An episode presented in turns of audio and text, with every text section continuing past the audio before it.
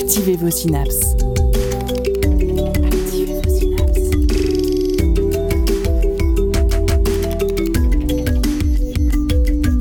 Poussez la porte du Labo des Savoirs et entrez dans un monde de science et d'expérience.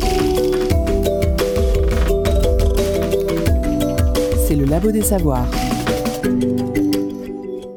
Même si sur une autre planète, la vie repose sur une chimie organique similaire, nous ne pouvons attendre qu'elle prenne des formes identiques à celles que nous connaissons. Les organismes vivants sur la Terre sont eux-mêmes extrêmes et pourtant ils partagent le même environnement et sont dotés d'une biologie moléculaire identique. Il est capital de chercher si la vie s'est développée sur d'autres mondes. Mais nous n'arriverons pas si facilement à le savoir, mais nous sommes sûrs d'une chose, c'est une quête qui en vaut la peine. Jusqu'à présent, nous n'avons entendu résonner la voix de la vie que dans un petit monde solitaire. Dans la fugue du cosmos, nous commençons enfin à écouter les autres voix. Cosmos, Carl Sagan, dix-neuf cent quatre-vingts.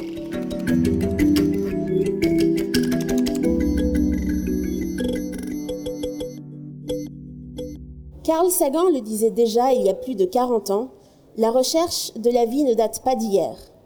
Que ce soit dans le fond des abysses, où de nombreuses espèces échappent encore à notre compréhension, ou bien dans les mondes glacés et a priori inhospitaliers, il serait en vérité bien plus terrifiant de penser que nous sommes seuls dans l'univers.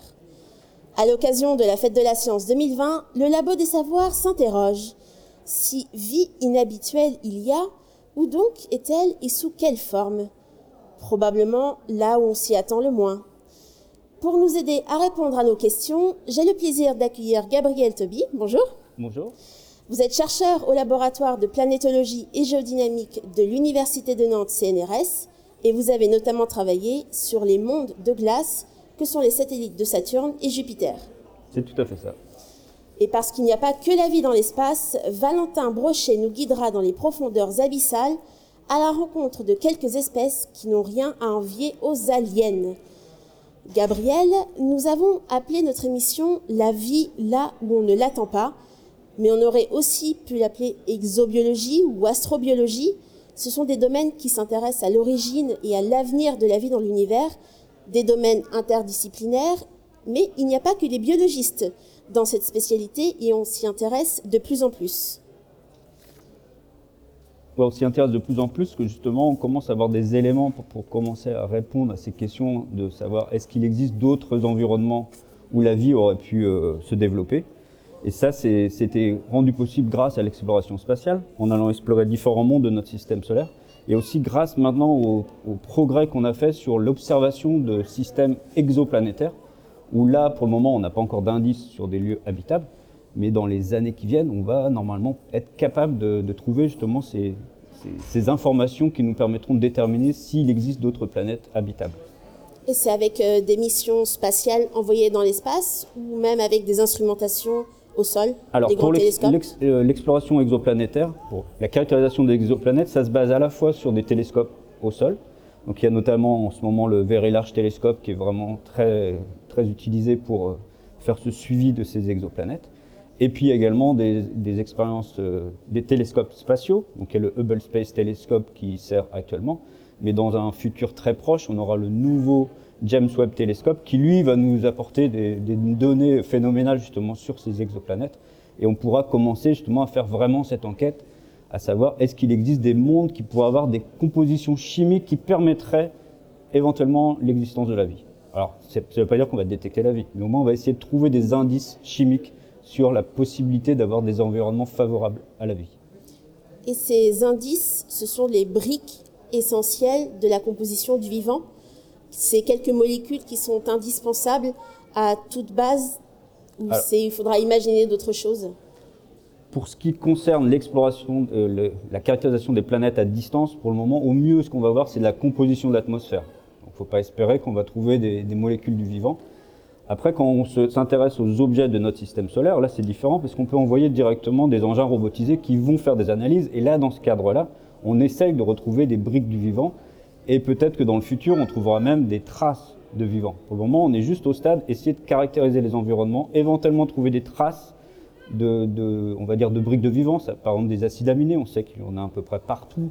Il y en a partout dans l'univers des acides aminés. Maintenant, il faut qu'on trouve des environnements où ces acides aminés ont été capables d'interagir entre eux pour aboutir à la, au développement de, de micro-organismes et peut-être de premières cellules, comme ce qui s'est passé sur Terre. Et ces acides aminés euh, sont des mini-briques en elles-mêmes de, de composés tels que l'azote, le carbone, et c'est ces éléments-là qu'on cherche. Donc les acides aminés, ils sont composés, tous les molécules organiques qu'on appelle organiques, elles sont composées de carbone, d'hydrogène, d'oxygène, d'azote, et puis après de plein d'autres éléments qui vont être importants, mais c'est en premier ordre, c'est carbone, hydrogène, oxygène. Les SCHNOPS. Les SCHNOPS. Les SCHNOPS, on l'appelle vraiment comme ça. Donc les molécules qu'on appelle les SCHNOPS, on en a partout. Toutes les comètes ont des SCHNOPS, tous les, les chondrites ont des SCHNOPS. Les tous chondrites les corps, étant Les chondrites, pardon. Donc toutes les petites météorites qu'on retrouve sur Terre. Parmi toutes ces météorites, il y a différents types de météorites. Il y a des météorites qui sont composées principalement de fer, qui proviennent probablement de noyaux de fer. Il y a des météorites qui sont composées principalement de, de minéraux qui sont comparables à ce qu'on a dans le manteau terrestre. Et puis il y en a d'autres qui sont, qui n'ont pas évolué et qui correspondent en gros aux tout premiers solides qui ont formé le système solaire. Et dans ces, ces, ces chondrites, on va dire, primitives, qu'on appelle les chondrites carbonées, on trouve aussi de la matière organique, on trouve toutes ces... Toutes ces molécules un peu complexes, c'est simplement qu'elles ont été figées, elles n'ont jamais pu euh, bah, conduire à des, une évolution plus, plus complexe, mais dans tous les cas, ces molécules complexes, elles existent déjà à l'état primitif dans le système solaire. Donc des molécules complexes que vous avez dit, on retrouve sur des météorites et sur d'autres corps du système solaire, donc littéralement dans l'espace, mais qu'est-ce qui fait qu'on peut imaginer avoir une suspicion de présence ou de traces de vie alors que ce sont les mêmes molécules qu'on peut trouver sur Terre? C'est la proportion alors, de ces molécules? Non, ce qu'on imagine, c'est que pour arriver, en tout cas c'est ce que tout le monde imagine, pour l'émergence de la vie, c'est qu'il faut avoir plusieurs conditions euh, ensemble. C'est-à-dire qu'il faut d'abord de la matière première, donc qui est la matière organique. Il faut ensuite un solvant qui va permettre de, de dissoudre cette matière organique, de la faire interagir. Donc il faut, dans notre cas particulier de la vie que l'on connaît, on a besoin d'eau. Donc il faut une solution aqueuse, différentes compositions, mais en tout cas il faut de l'eau, certaines quantités. Et ensuite il faut une énergie, et il faut une énergie qui va permettre de faire un déséquilibre chimique dans ce système. Si on n'a pas d'énergie, et si on n'a pas moyen de faire un déséquilibre chimique, normalement il ne va rien se passer. On va, juste, on va faire éventuellement des molécules chimiques un peu plus complexes, mais on ne va pas réussir à, à créer cette symbiose, justement ce, cette, cette, soupe. Cette, cette soupe qui va conduire au, à former les premiers éléments vivants. Et ça, c'est une quête que toutes les personnes qui travaillent à la fois sur l'origine de la vie sur Terre ou dans l'espace, pour le moment, on n'est pas capable de comprendre comment on est passé de cette soupe primitive au tout premier micro-organisme. Donc c'est, l'astrobiologie fait appel donc, à de la biologie, de la chimie, c'est un domaine interdisciplinaire, mais il y a aussi de la planétologie et de la géologie. Vous l'avez dit, on a besoin d'énergie, et souvent cette énergie viendrait de la planète en elle-même. Donc c'est quelque chose que vous étudiez dans le laboratoire dans lequel vous travaillez. Donc la géologie est d'une importance majeure pour la recherche de la vie sur ces astres. La géologie est essentielle parce que c'est elle qui va conditionner l'environnement dans lequel justement cette vie pourrait émerger. Donc après, suivant le type de planète, on va chercher différents types d'environnement. Par exemple, sur Terre, on ne sait pas si la, la, la, la vie a émergé par exemple dans les océans ou si elle a émergé sur les continents. On, pourra, on peut en discuter pendant... On va pouvoir discuter pendant des décennies, on n'arrivera pas à résoudre ce problème. Et probablement le seul moyen de résoudre ce problème, cette, ce grand mystère, c'est d'aller trouver d'autres environnements qui vont nous donner des sortes de, de modèles types. Donc on sait par exemple sur Mars, on s'attend à ce que s'il y a de la vie sur Mars, elle s'est pro, plutôt probablement développée dans, dans des environnements, des petits lacs, des zones avec, euh, avec des contraintes bien particulières. Et puis à l'opposé, on a d'autres objets dans le système solaire tels que les lunes de Jupiter ou Saturne, qui, elles, ont des gros océans, qui seraient un peu analogues à notre océan, on va dire, euh, primitif. Et le, dans ces environnements-là, on peut essayer de tester si la vie a pu émerger dans un environnement océanique. Et si on arrive à, déjà dans notre système solaire à trouver d'autres endroits qui sont un peu des, des modèles euh, extrêmes, et trouver des traces de vie dans chacun de ces environnements, ça nous permettra d'avancer sur cette question de comment la vie a pu émerger sur Terre. Dans tous les cas, en étudiant la Terre, on a perdu toutes les traces de ce qui s'est passé au moment où la vie a émergé. C'est très difficile de remonter au stade primitif de la Terre. Par contre, en étudiant ces objets, on a une opportunité d'aller observer des environnements qui soit sont restés figés comme il y a quatre milliards d'années, soit sont équivalents à ce qu'on avait sur Terre il y a quatre milliards d'années. Donc on se base sur ce qu'on a déjà vu comme environnement extrême sur la Terre, en symbiose avec les, les environnements et les mondes du système solaire pour imaginer comment la vie peut émerger à partir de ces systèmes avec une pression et une température très particulières. Voilà, bah c'est ce qu'on essaie de faire, on fait une sorte de planétologie comparative, on essaie de trouver dans l'ensemble des différents, on va dire, corps planétaires qu'on a du système solaire, des conditions qui vont se rapprocher de certaines conditions qu'on avait sur Terre. Donc par exemple sur Mars, on va avoir des conditions proches de ce qu'il y avait par exemple à la surface sur Mars. Par contre sur les fonds des océans, c'est pas sur Mars qu'on va trouver des conditions similaires. Les conditions qu'il y a sur le fond des océans, eh ben, on va le trouver plutôt sur des objets comme les, les lunes de Jupiter, par exemple la lune Europa qui a vraiment des, des conditions de pression et de température qui sont assez proches de ce qu'on a au fond de l'océan terrestre. Mais par contre, aucun risque d'avoir un, des organismes sur la Lune. On a besoin d'avoir une, un corps, une planète qui est encore vivante, alors que sur la Lune, qui n'a plus d'atmosphère et qui est ravagée par les vents solaires et dont le noyau n'est plus en activité, ce n'est pas là qu'on va aller chercher la vie. En tout cas, on ne pense pas que la vie pourrait survivre maintenant sur la Lune. Peut-être qu'il y a eu des traces. Non, on ne va pas spéculer sur la Lune. C'est quand même très difficile d'avoir une vie stable sur la Lune. Et une grande difficulté justement dans le cas de la Lune, c'est qu'on ne peut pas avoir de l'eau liquide stable à la surface de la Lune. Ce qui est aussi le problème de Mars à l'heure actuelle, mais par contre Mars est plus grosse que la Lune, donc Mars a une petite atmosphère qui était potentiellement plus grosse il y a quatre milliards d'années.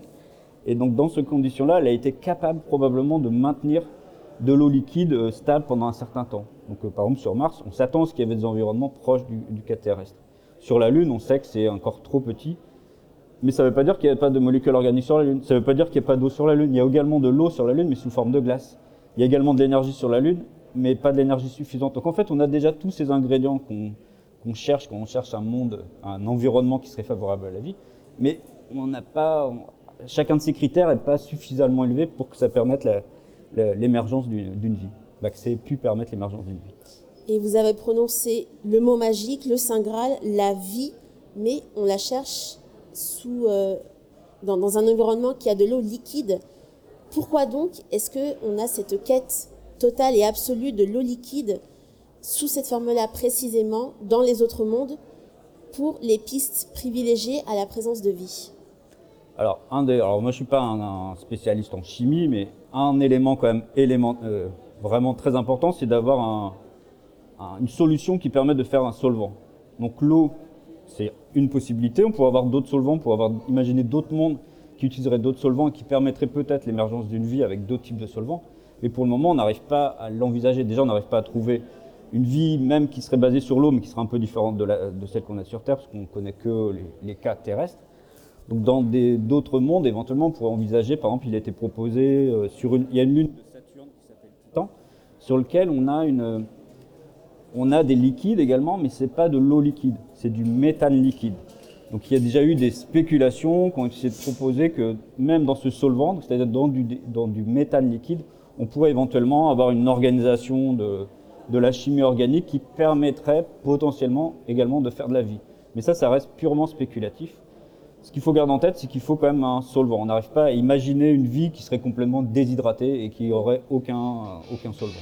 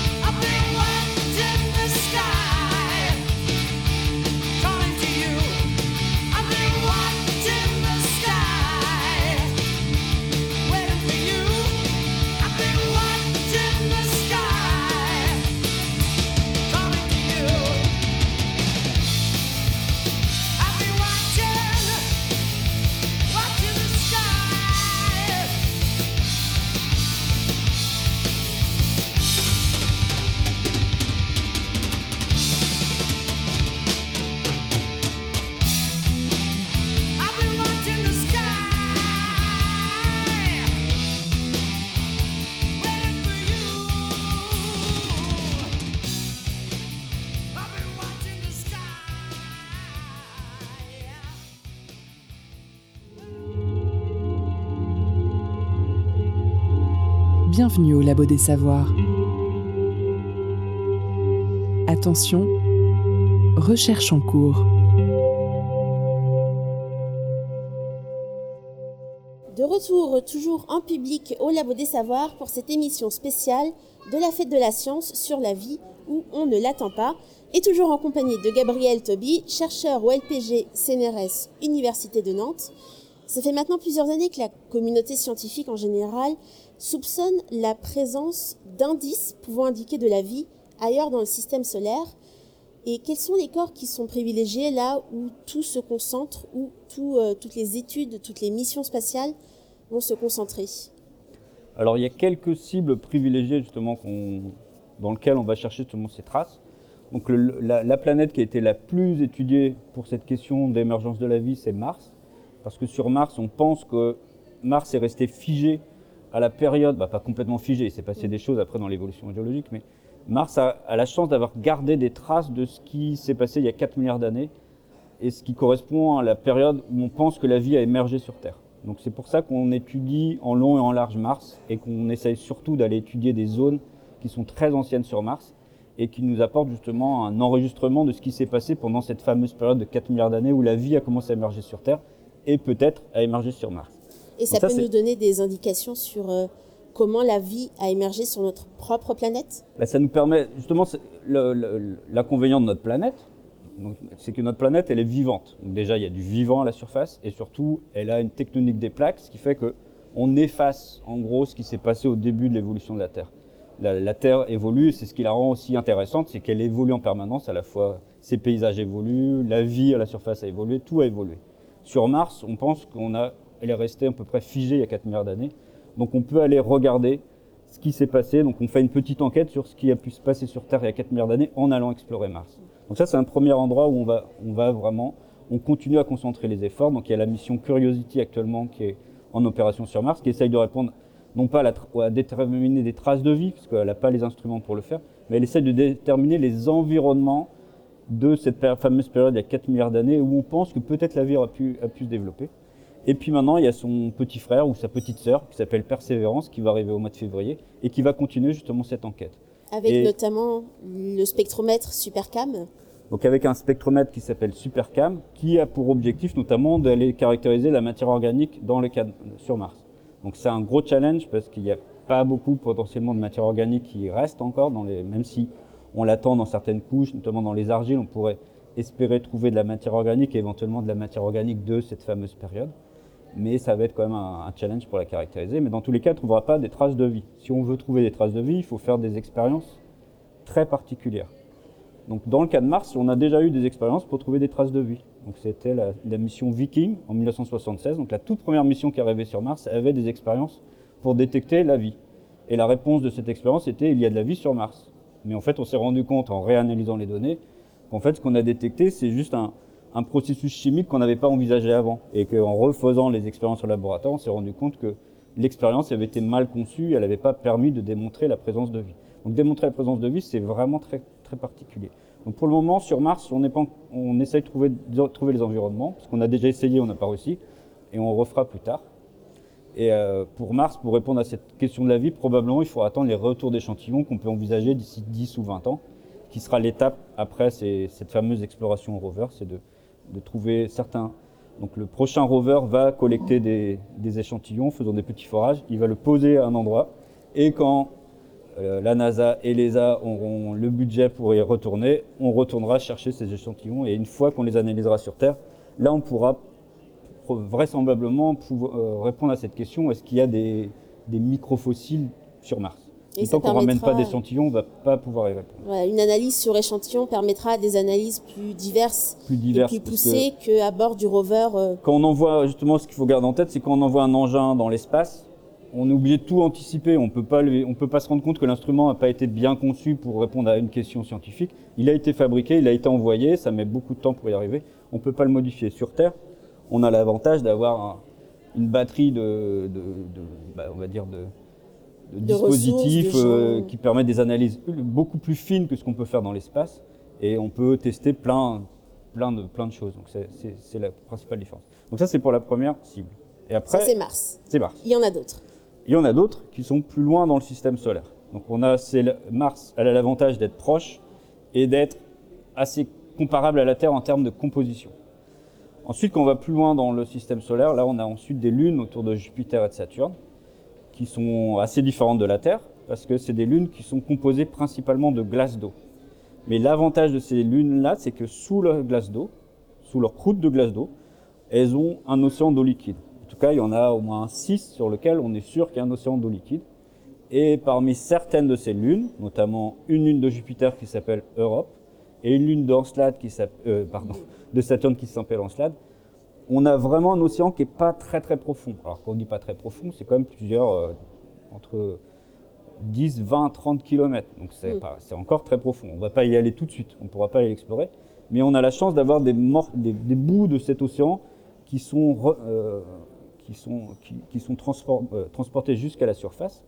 Donc dans le cas d'Europe, on a observé des grandes zones avec des, des sels marins, bah, des sels marins, des sels qui proviennent probablement de l'océan d'Europe. Mmh.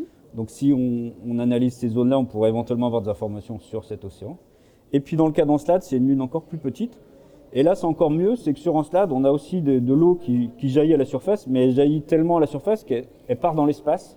Et on a pu directement analyser ces gouttelettes d'eau qui sont parties dans l'espace, qui, une fois arrivées dans l'espace, se retransforment en petits grains de glace.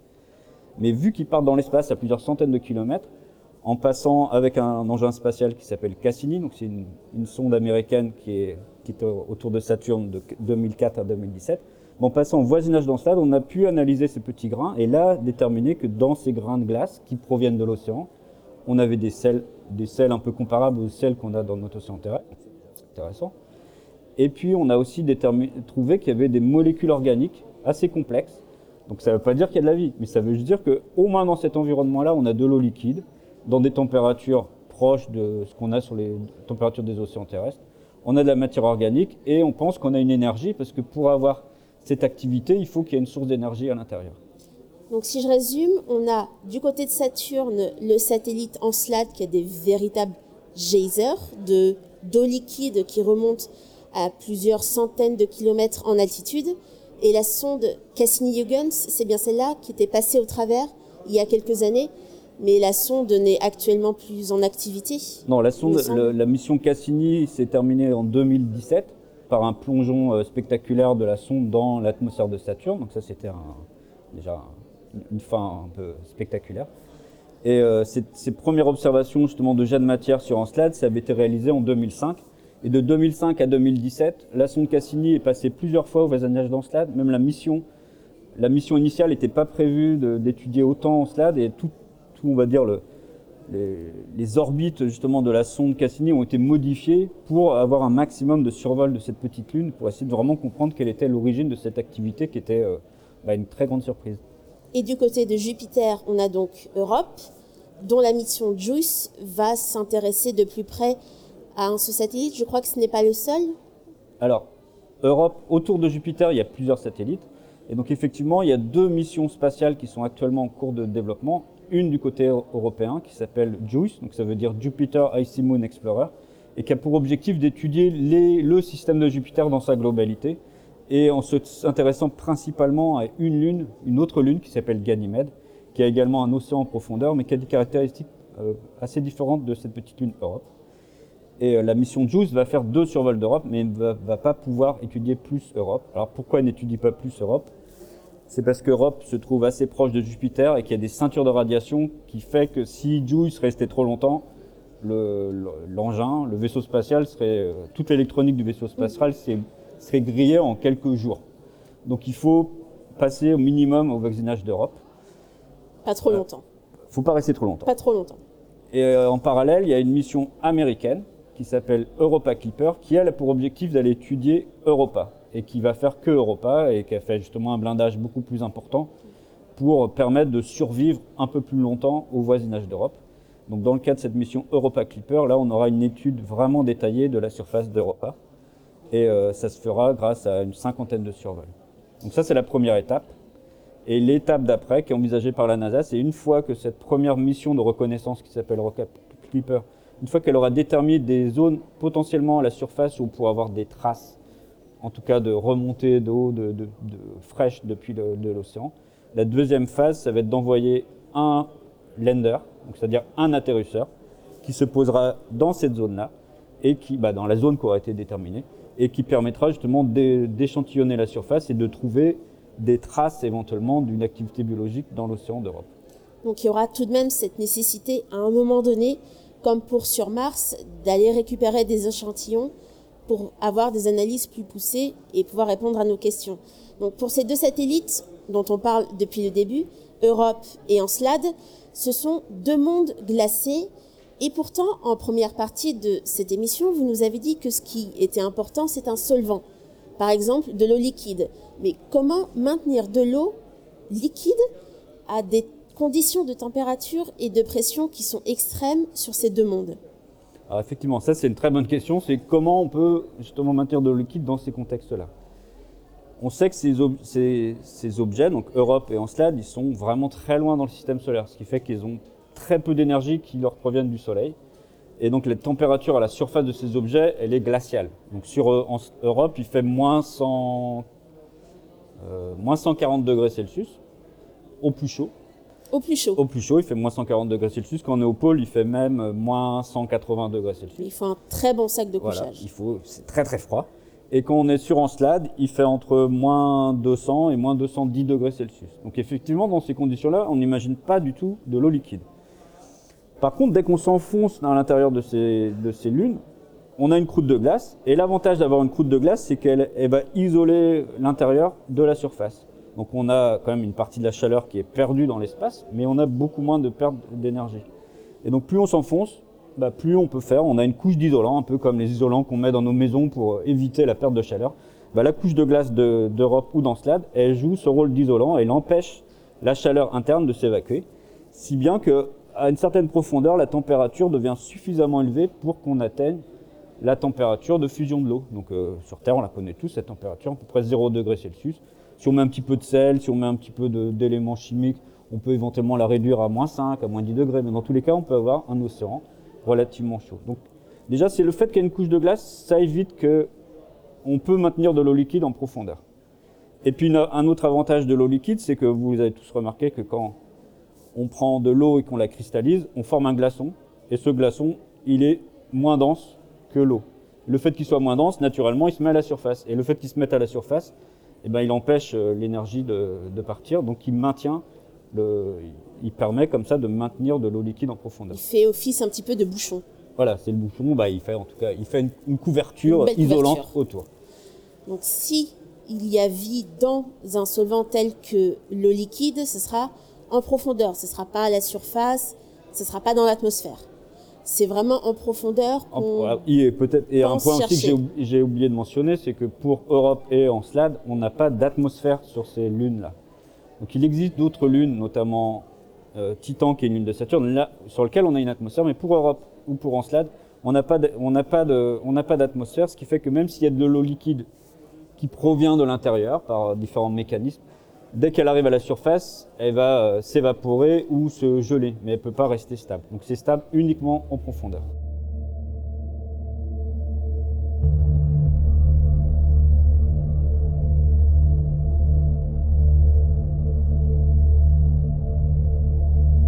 On dit souvent que l'on connaît moins bien nos propres océans que certaines planètes de notre système solaire. À n'en pas douter, la diversité de ces eaux fascine tout autant que les planètes au-dessus de nous, et Valentin Brochet nous sert aujourd'hui de guide vers ces profondeurs abyssales.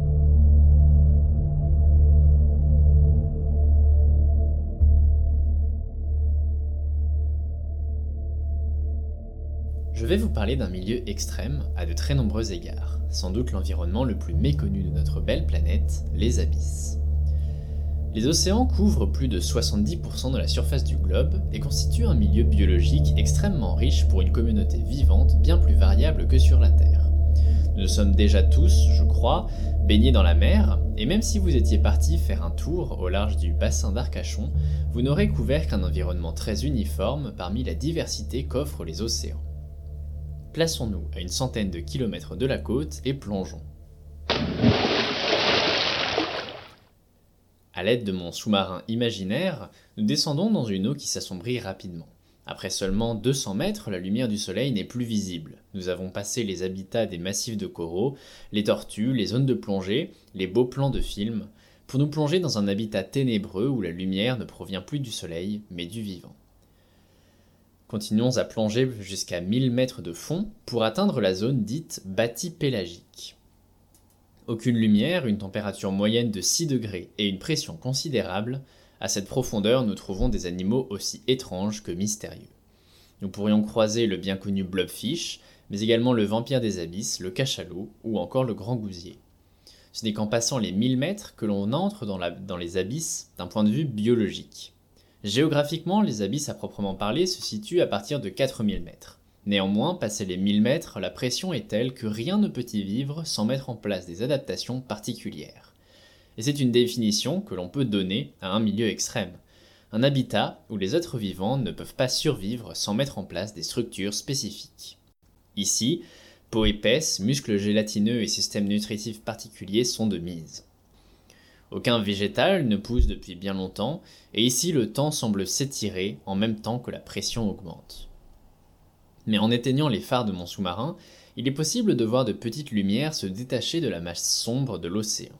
En effet, dans les abysses, quatre-vingt-cinq pour cent des animaux sont bioluminescents, que ce soit pour attirer leur proie comme le grand gousier ou fuir d'un prédateur pour les crevettes. La lumière n'est pas absente, elle n'est simplement plus nucléaire. C'est à cette profondeur et jusqu'à quatre mille mètres que l'on croise la majorité des poissons classiquement appelés abyssaux, du poisson hachette au baudroie, mais également beaucoup de petits crustacés. Tu as dit que les végétaux, la base de la chaîne trophique sur Terre, étaient absents. Comment une telle communauté animale peut-elle prospérer alors? Cette biodiversité prospère avec une chaîne alimentaire presque exclusivement carnivore.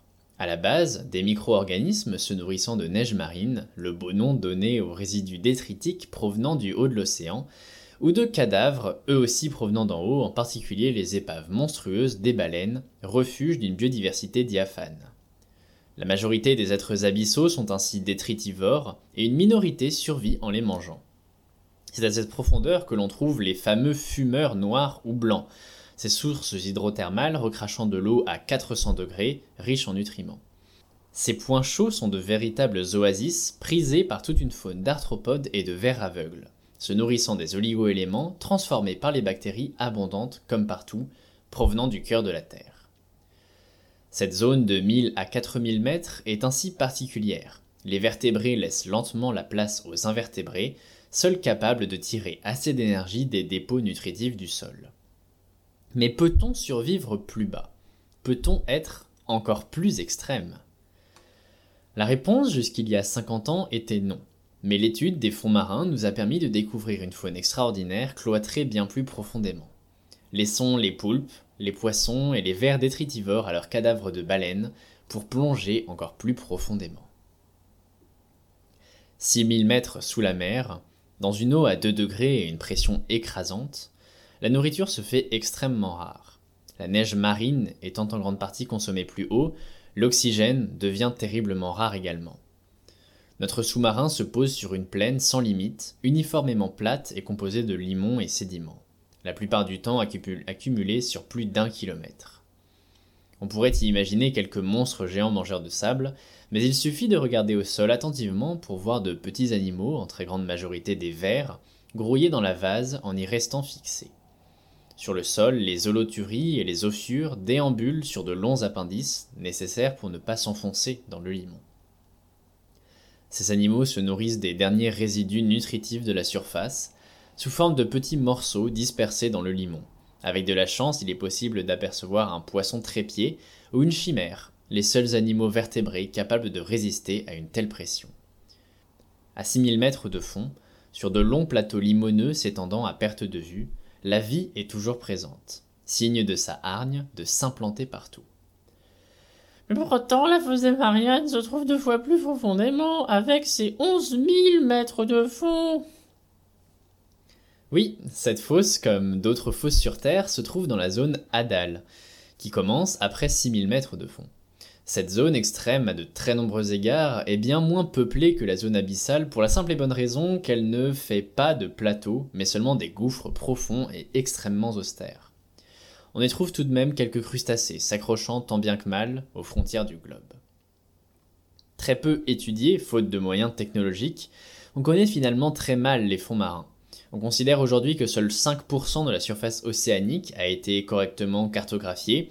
Autrement dit, on connaît bien mieux la surface de la Lune et de Mars que le fond de notre propre planète. Et c'est dommage car les profondeurs moyennes des océans se trouvent à peu près à trois mille sept cents mètres. Ce qui signifie que les abysses forment le biome le plus grand sur Terre. Un environnement privé de lumière et pourtant sans doute plus riche en espèces que la forêt tropicale. Qui sait quelles espèces pourrions-nous y découvrir ? Et surtout, quelles leçons pourrions-nous tirer de l'étude de ces animaux inconnus, dont on ne connaît que la forme, mais pas le comportement, la reproduction, l'évolution et encore moins la nutrition. En tout cas, retenez bien une chose, c'est qu'avec ce que je viens de vous dire, les milieux extrêmes sont en passe d'être considérés comme les plus peuplés. Paradoxe ? Non. Simple changement d'échelle de comparaison.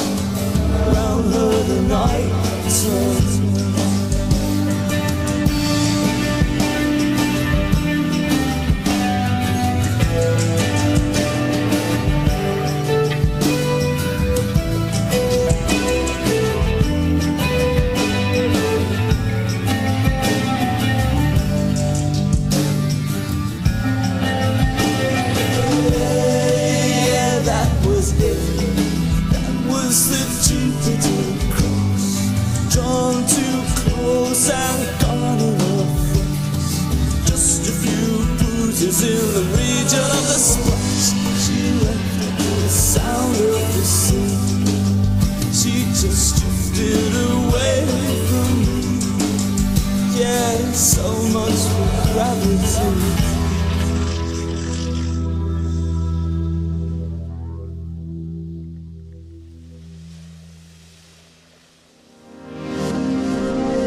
Le son des sciences au Labo des Savoirs.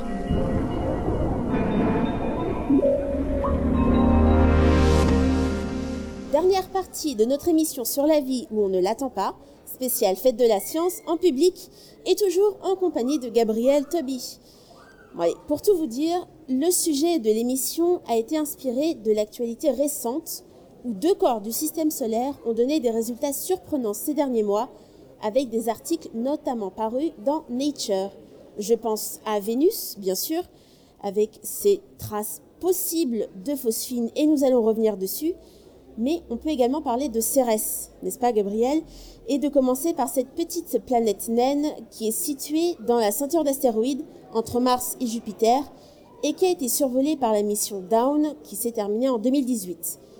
En deux mille vingt, aujourd'hui donc, l'analyse des résultats a donné des perspectives surprenantes, avec notamment, et sans surprise, on va encore en parler, un océan d'eau liquide sous sa surface. Alors sur Cérès, on ne parle pas vraiment d'océan liquide, on parle de, potentiellement de poche d'eau liquide. Donc peut-être que dans le passé, Cérès a eu une zone, on va dire, ce qu'on appelle un océan, un peu comme ce qu'on a, parlé, on a évoqué tout à l'heure sur Europe et Encelade. Mais à l'heure actuelle, ce qu'on envisage, c'est des petites zones, qui aurait de le, encore de l'eau liquide, qui aurait survécu, qui serait à peu près à moins vingt, moins trente degrés. Donc vous imaginez, c'est comme des conditions très extrêmes. Et euh, ce, cette conclusion, elle est basée sur le fait qu'on a observé des sels à la surface dans, de Cérès. Donc Cérès, c'est un corps qui est euh, criblé de cratères, donc qui semble très très ancien. Et pourtant, à certains endroits, il y a, des, il y a eu une activité très récente, notamment dans un des cratères qui s'appelle Okata cratère. Okata cratère. Bon, Okata cratère. On a découvert des dépôts très brillants et en analysant très précisément l'origine de ces dépôts, donc c'est, c'est, ça a été possible grâce aux instruments qu'il y a sur Dawn qui ont permis d'avoir une information sur le spectre de lumière justement de la surface et à partir du spectre de lumière, on peut déterminer la composition de ce qu'on regarde. Et Alors là, on à partir regarde, de la lumière qui vient qui de la planète, en qui, fait, réfléchie. qui est réfléchie par la planète, on peut remonter la composition de la zone qu'on regarde. Et justement, cette zone brillante, elle a révélé que à cet endroit, ce, ce, ce spot très brillant correspondait à des dépôts de sel, de sel, alors ce qu'on appelle de l'hydrohalite. Vous allez me dire, c'est un nom très compliqué. Ben, en fait, c'est juste le sel de cuisine. C'est ce qu'on utilise sur Terre. Et, euh, et quand on est dans l'espace, on en a déjà découvert du, du sel d'hydrohalite, mais en général, le sel de mer, quand il est dans, mis euh, à la surface d'un corps planétaire, il va se déshydrater très très rapidement, donc il va être complètement sec. Et donc il va pas, on ne va pas appeler ça de l'hydrohalite, on va appeler ça de l'halite. Et ce qu'on a observé sur Cérès, c'est qu'on avait de l'hydrohalite, c'est-à-dire c'est du sel de l'équivalent de notre sel de mer, donc euh, chlorure de sodium, mais qui avait des, qui était hydraté. Donc ça voulait dire que ça faisait pas très longtemps qu'il avait été mis à la surface. Donc c'est de là que vient cette interprétation qu'il y a un réservoir d'eau très salée sous cette zone. En tout cas, au moins sous cette zone. Donc c'est une poche d'eau salée. Donc rien que ça, déjà, c'est, c'est une très grande découverte. Mais il ne faut pas extrapoler en disant il y a un océan et donc il y a la vie sur Cérès. Ce qu'on a, c'est qu'on a des poches, des poches d'eau euh, extrêmement salée euh, sous certaines zones de, de Cérès. Il commence euh, à y avoir tout de même pas mal de corps et dans le système solaire, donc relativement proche de nous, qui ont de l'eau liquide, que ce soit en très haute profondeur ou un petit peu plus près, Euh, comme sur Cérès, que ce soit des poches ou des océans. Est-ce qu'on, est-ce qu'on a une idée de, de type de vie, de à quoi peut ressembler euh, une vie sur ces corps ? Est-ce que ça, on peut le, ra- le, le rapprocher de ce qu'on peut voir sur Terre dans des lacs euh, très salés ou très chauds ou très froids ? Bah, on peut envisager, en tout cas, il y a... Il y a des contextes terrestres où on a justement des conditions euh, similaires, par exemple des, des zones très froide, très salée, par exemple dans les zones antarctiques où on a euh, des micro-organismes, on peut envisager que ça serait, elles serait, elles pourraient survivre dans cet environnement-là. Le problème, c'est est-ce qu'elles ont pu commencer dans ces environnements-là. Par exemple, je vous parlais tout à l'heure d'Encelade, je pense que si on prend des micro-organismes organismes terrestres, qu'on les met dans Encelade, ils vont survivre. Peut-être pas très longtemps, mais ils vont survivre un certain temps.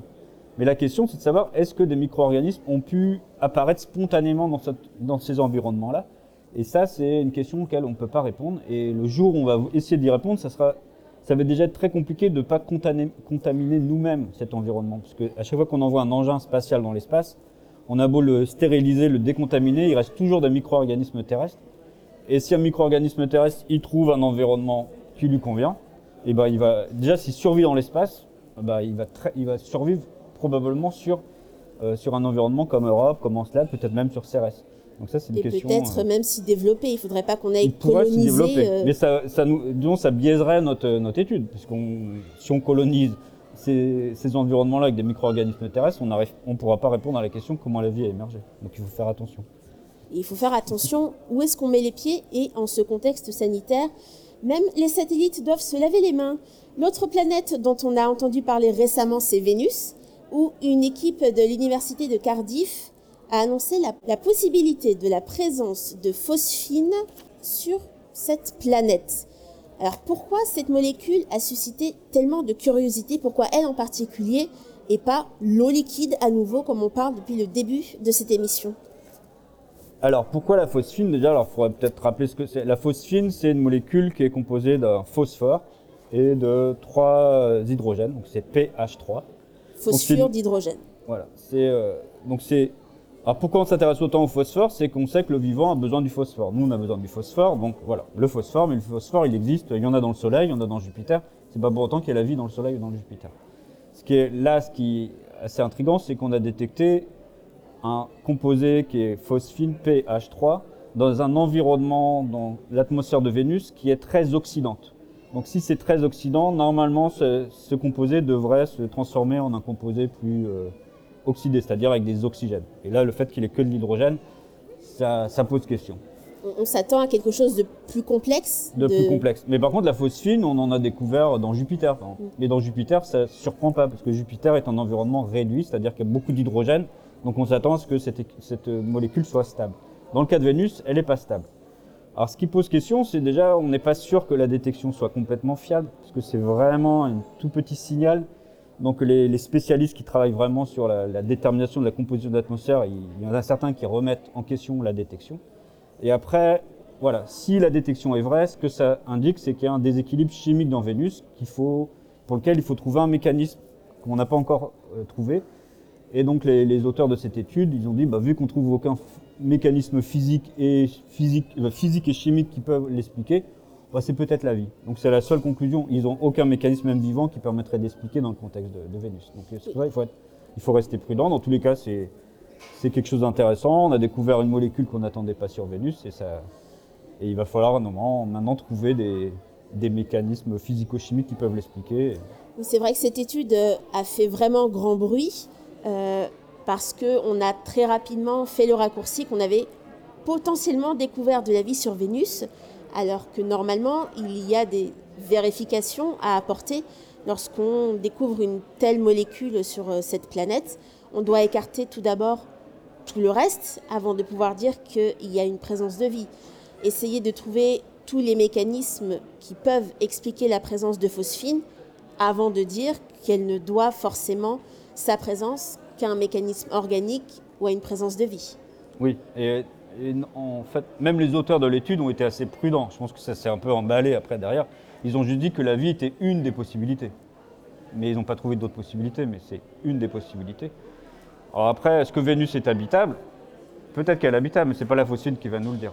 Elle n'est pas habitable à l'heure actuelle. À la surface de Vénus, les conditions sont extrêmes. Il fait quatre cent soixante-sept degrés Celsius. Tous les jours, toutes les heures de l'année, ça ne change pas d'un degré. Et c'est très très chaud et une pression gigantesque. Donc on sait que la surface de Vénus n'est pas du tout habitable. Mais rien ne nous interdit que dans, au début de l'évolution de Vénus, Vénus était peut-être comme Mars dans des conditions habitables. On, on, a, on a perdu toutes les, toutes les informations sur le début de Vénus. Et je pense qu'on n'arrivera jamais à remonter au tout début de Vénus. Mais ce n'est pas impossible que Vénus était euh, peut-être, peut-être même plus habitable que la Terre, et qu'elle a perdu son degré, sa capacité à être habitable en raison de son évolution géologique qui a divergé par rapport à celle de la Terre. Donc rien ne nous interdit de penser que euh, on va bien un jour ou un autre trouver une forme de vie sur une autre planète ou un autre satellite. En tout cas, c'est ce qui motive une grande partie du programme d'exploration à la fois du système solaire et de l'observation des autres planètes. Donc à l'heure actuelle, il y a un grand boom dans la découverte des exoplanètes qu'on a parlé au début. et euh, la communauté de, des astronomes qui s'intéressent aux exoplanètes, leur objectif dans les vingt ans, c'est de trouver une cousine de la Terre et de la caractériser. C'est pas, on ne dit pas ça, c'est pas juste une annonce comme ça en l'air, c'est que tous les efforts vont se concentrer là-dessus.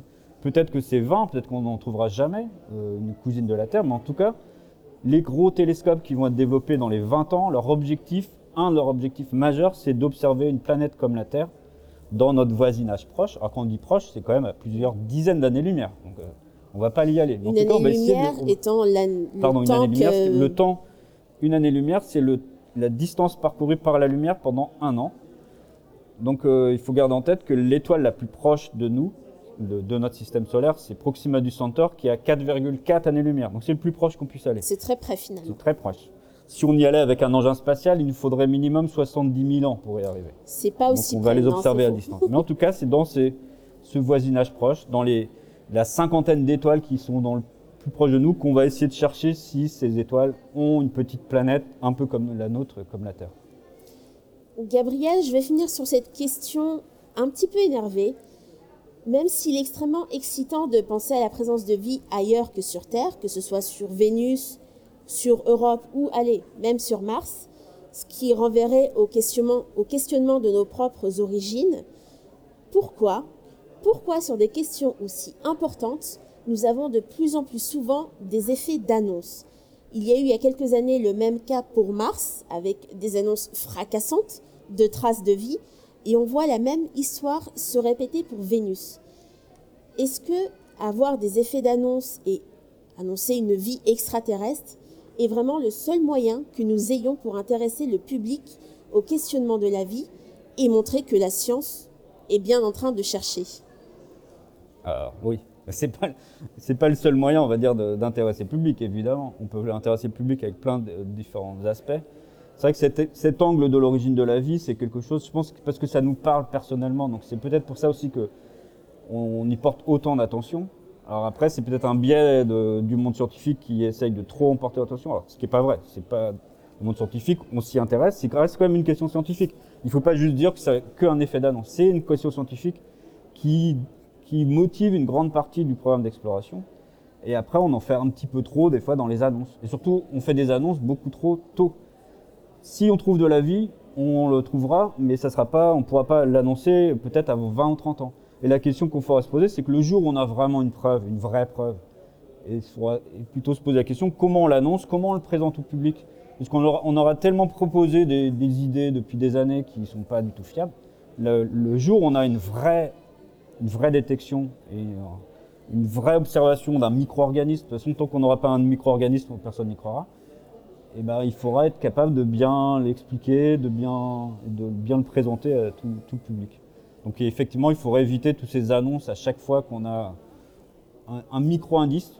Donc euh, l'exemple de la phosphine, c'est vraiment, bah, c'est un exemple typique. C'est que là, c'est même rien en fait. On n'a aucune information. C'est juste une hypothèse qui est évoquée à la fin d'un article et on fait une annonce dessus. Et là, c'est pas, c'est pas complètement, on va dire, sérieux. Mmh. Mais après, on a quand même, par exemple, sur les environnements d'habitabilité, les environnements martiens, on On commence à voir plein d'éléments. En fait, ce qu'il faut voir, c'est qu'on on est en train de mener une enquête et on trouve des indices. Quand on trouve un indice, on ne peut rien dire. Quand on trouve dix indices, on peut commencer à dire des choses. Dans le cas de Mars, on commence à avoir plein d'indices qui nous permettent de dire, en tout cas de caractériser l'environnement au moment où la, la vie aurait pu émerger sur Mars. Donc on peut dire des choses.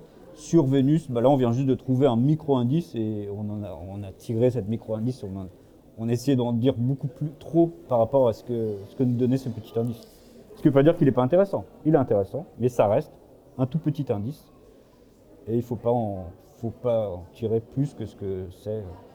Je trouve que c'est une très bonne façon de conclure, de rappeler que la science a besoin d'indices, mais que ça prend du temps, qu'il faut avoir des réflexions et que les réponses ne viendront peut-être pas tout de suite, mais qu'il faut continuer à chercher et à se questionner.